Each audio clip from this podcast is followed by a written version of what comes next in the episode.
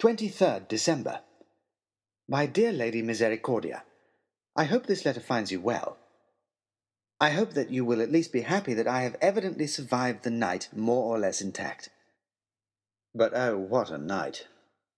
Was it really only those few hours ago?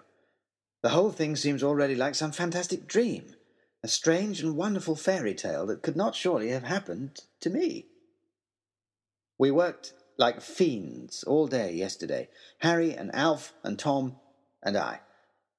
But work as we might, we could not hold back the hands of the clock. The day seemed to pass too quickly, and we found ourselves gathering what we had created into the dining hall as everyone else gathered for supper. Nicholas greeted us with amusement. Stop all that fussing and come and have something to eat, you two. You must be famished. He ushered us to our seats, although I, for one, was feeling so nervous about what the night might bring that I could barely think of food. Oh, I do like these clockwork soldiers. He knelt down between the tables and wound one up, letting it march along the flagstones as the people around him watched. Simply marvellous. Have you seen these, your lordship? Soon both he and Lord Daunt were on their hands and knees among the eating workers, arranging their soldiers into ranks and preparing the artillery. I say, Hope, offered Lord Daunt from under a chair, these steam powered pea shooters are really quite the thing. His head popped up from behind a table. Imagine one full size, an armoured engine with a steam powered gun. Quite the thing, quite the thing. Smart thinking, lad, smart thinking. And he disappeared once again. Harry and I watched them open mouthed, unable to understand how anyone could play so happily with toys knowing that the madman Oxshott could attack us at any moment. And indeed, before Nicholas or his lordship could even try any small skirmishes, a terrified worker came rushing into the room and ran to Nicholas to whisper into his ear. Ah, he said, straightening up. Apparently, someone has broken into the stables. I think perhaps your friend has come to visit us again. I don't suppose you'd like to see what he wants. No, I wouldn't, I said. I already know. Quick, everyone, to your places. At this, all the assembled workers jumped up and, following orders from Alf and Tom, cleared the long tables away to either side of the hall, upending them to make shields of the tabletops, lining a passage down the middle of the room with wooden walls as more of them clambered up the columns to the galleries that overhung three sides of the room. As the tables went, Daunt's and Nicholas's toy armies were revealed, two wings of clockwork soldiers, steam driven artillery, and tin cavalry drawn up in serried ranks facing the doors. And in the middle knelt Nicholas, still arranging horsemen into a V formation ready for the charge. Harry and I swept the cutlery and place settings from our top table and turned it over in the archway that led to Nicholas's smaller dining room, sealing off the room as a last line of defence. I leant over the barrier and called to our host. Nicholas, Back here, behind the table. It'll be the safest place. But I'll miss the battle, he replied, smiling, and then gestured to Alf. One moment, please. He whispered something to the little man, who nodded and scurried away out of the room carrying a plate of food. Soon, however, I felt a breeze of cold air that must mean a door had been opened somewhere. Thank goodness, at least he was taking the danger seriously enough to prepare an escape route. Nicholas showed no signs of wanting to escape, though, as he continued shuffling toy soldiers around on the floor. All else was silent except for the clicking as he wound up the clockwork. The workers, hidden behind their wooden walls, held their breath, waiting, listening for whatever was coming. And it was coming. We could hear it. At first, nothing more than a dim, far off banging and crashing, but gradually the sound came nearer. Something heavy and careless, was coming blundering through Ulutonti, and it was singing as it came. At first I thought it was just a roaring, howling noise, but gradually I began to make out words, if not really quite a tune. Words bellowed with a ghastly cheerfulness, the same refrain repeated over and over again. All I want for Christmas is his two front teeth, his two teeth his two front teeth. All I want for Christmas is his two front teeth, his two front teeth, his two front teeth. And then, with a resounding rattle and boom. The doors to the dining hall burst open, and there, monstrous in the flaring light, was Oxshott. If possible, he looked even more wild than he had the previous evening. His hair and beard were now rimed with frost, so that a jagged crown of icicles stuck out around his head, glittering. The fur lining of his clothes stuck out all over, making him look like some woolly wild man of the mountains.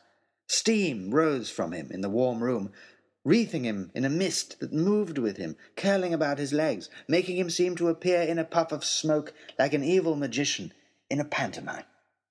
He stopped in the doorway, appearing not to notice the walls of wood or the toy army, having eyes only for Nicholas, as the old man knelt in the middle of the room. You! Oxshott roared. I've changed my mind.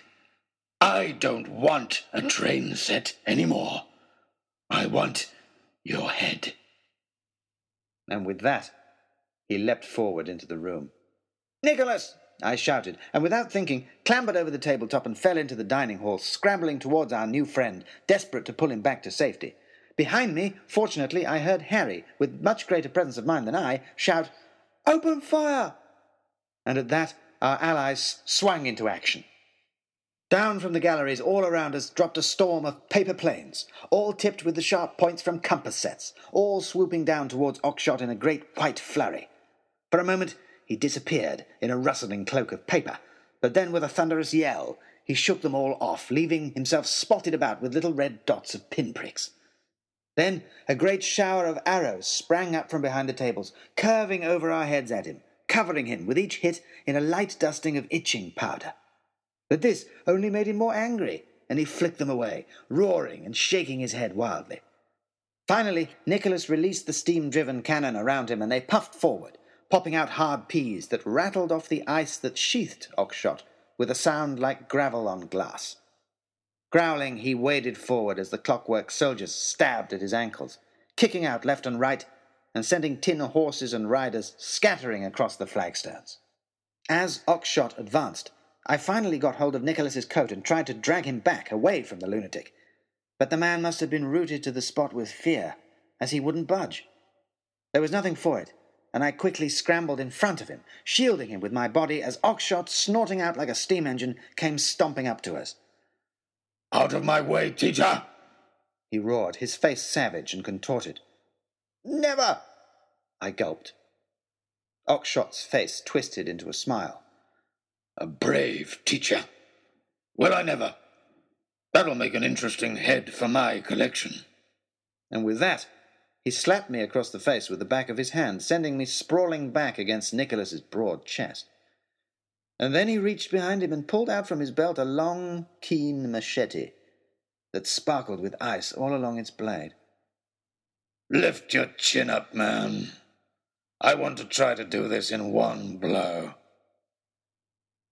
You'll have to go through me first, shouted a voice, and to my horror, Harry had leapt over the table wall and bounded in between us, glaring at Oxshott in defiance. Oxshott laughed in his face.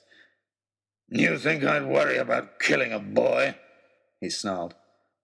Perhaps not, said Harry. But what about a woman? And with that he swept off his cap and down fell a great glowing sweep of red hair. And in that moment, I realized where I'd seen Harry before. Harry wasn't Harry at all. She was Henrietta, Professor Cumulus's daughter. Oxshott reeled back in surprise. In fact, I think everyone did. I certainly heard Lord Daunt gasp, and the Professor himself shout out in fright, but I had no time to think about them. I had just had one of the realizations that I spoke about earlier, and without a moment's hesitation, I sprang forward, catching hold of Henrietta, the marvelous, brave Henrietta, and pushed her behind me. Oxshott shook his head and gathered himself. Teachers, schoolgirls, none of you can stop me, he snarled. Nothing can stop me now. And he roared like a bear.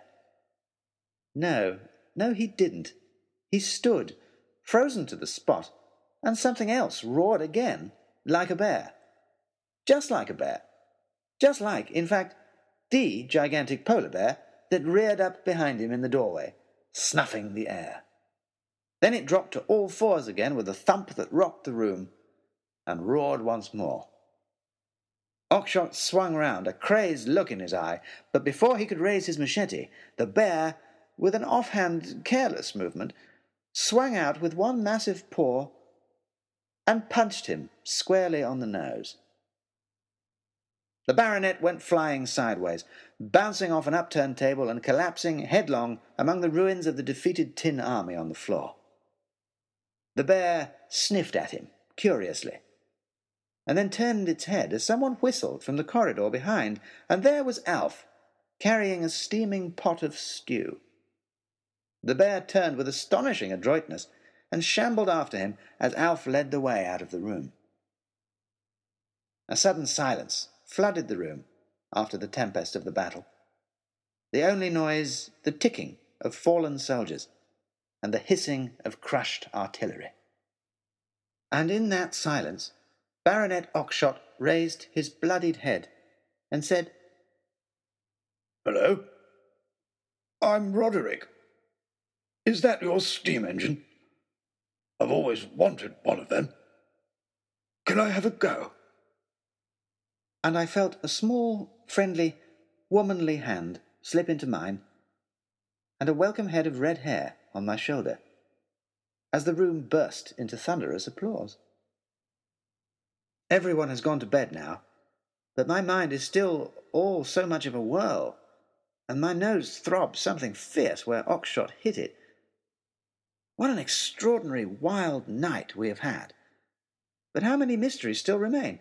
How did Henrietta manage to pull off such a brilliant disguise right under our noses? Why has the professor brought us here? What peculiar plan is our host carrying out, and who exactly is the wonderful Nicholas? But for all my confusion, I have been working and thinking hard for the last two days, and fighting for my life for the last two hours, and I think, perhaps, I ought to try and rest a little. Yours, exhausted but still breathing, Timothy Hope, Esquire, tutor.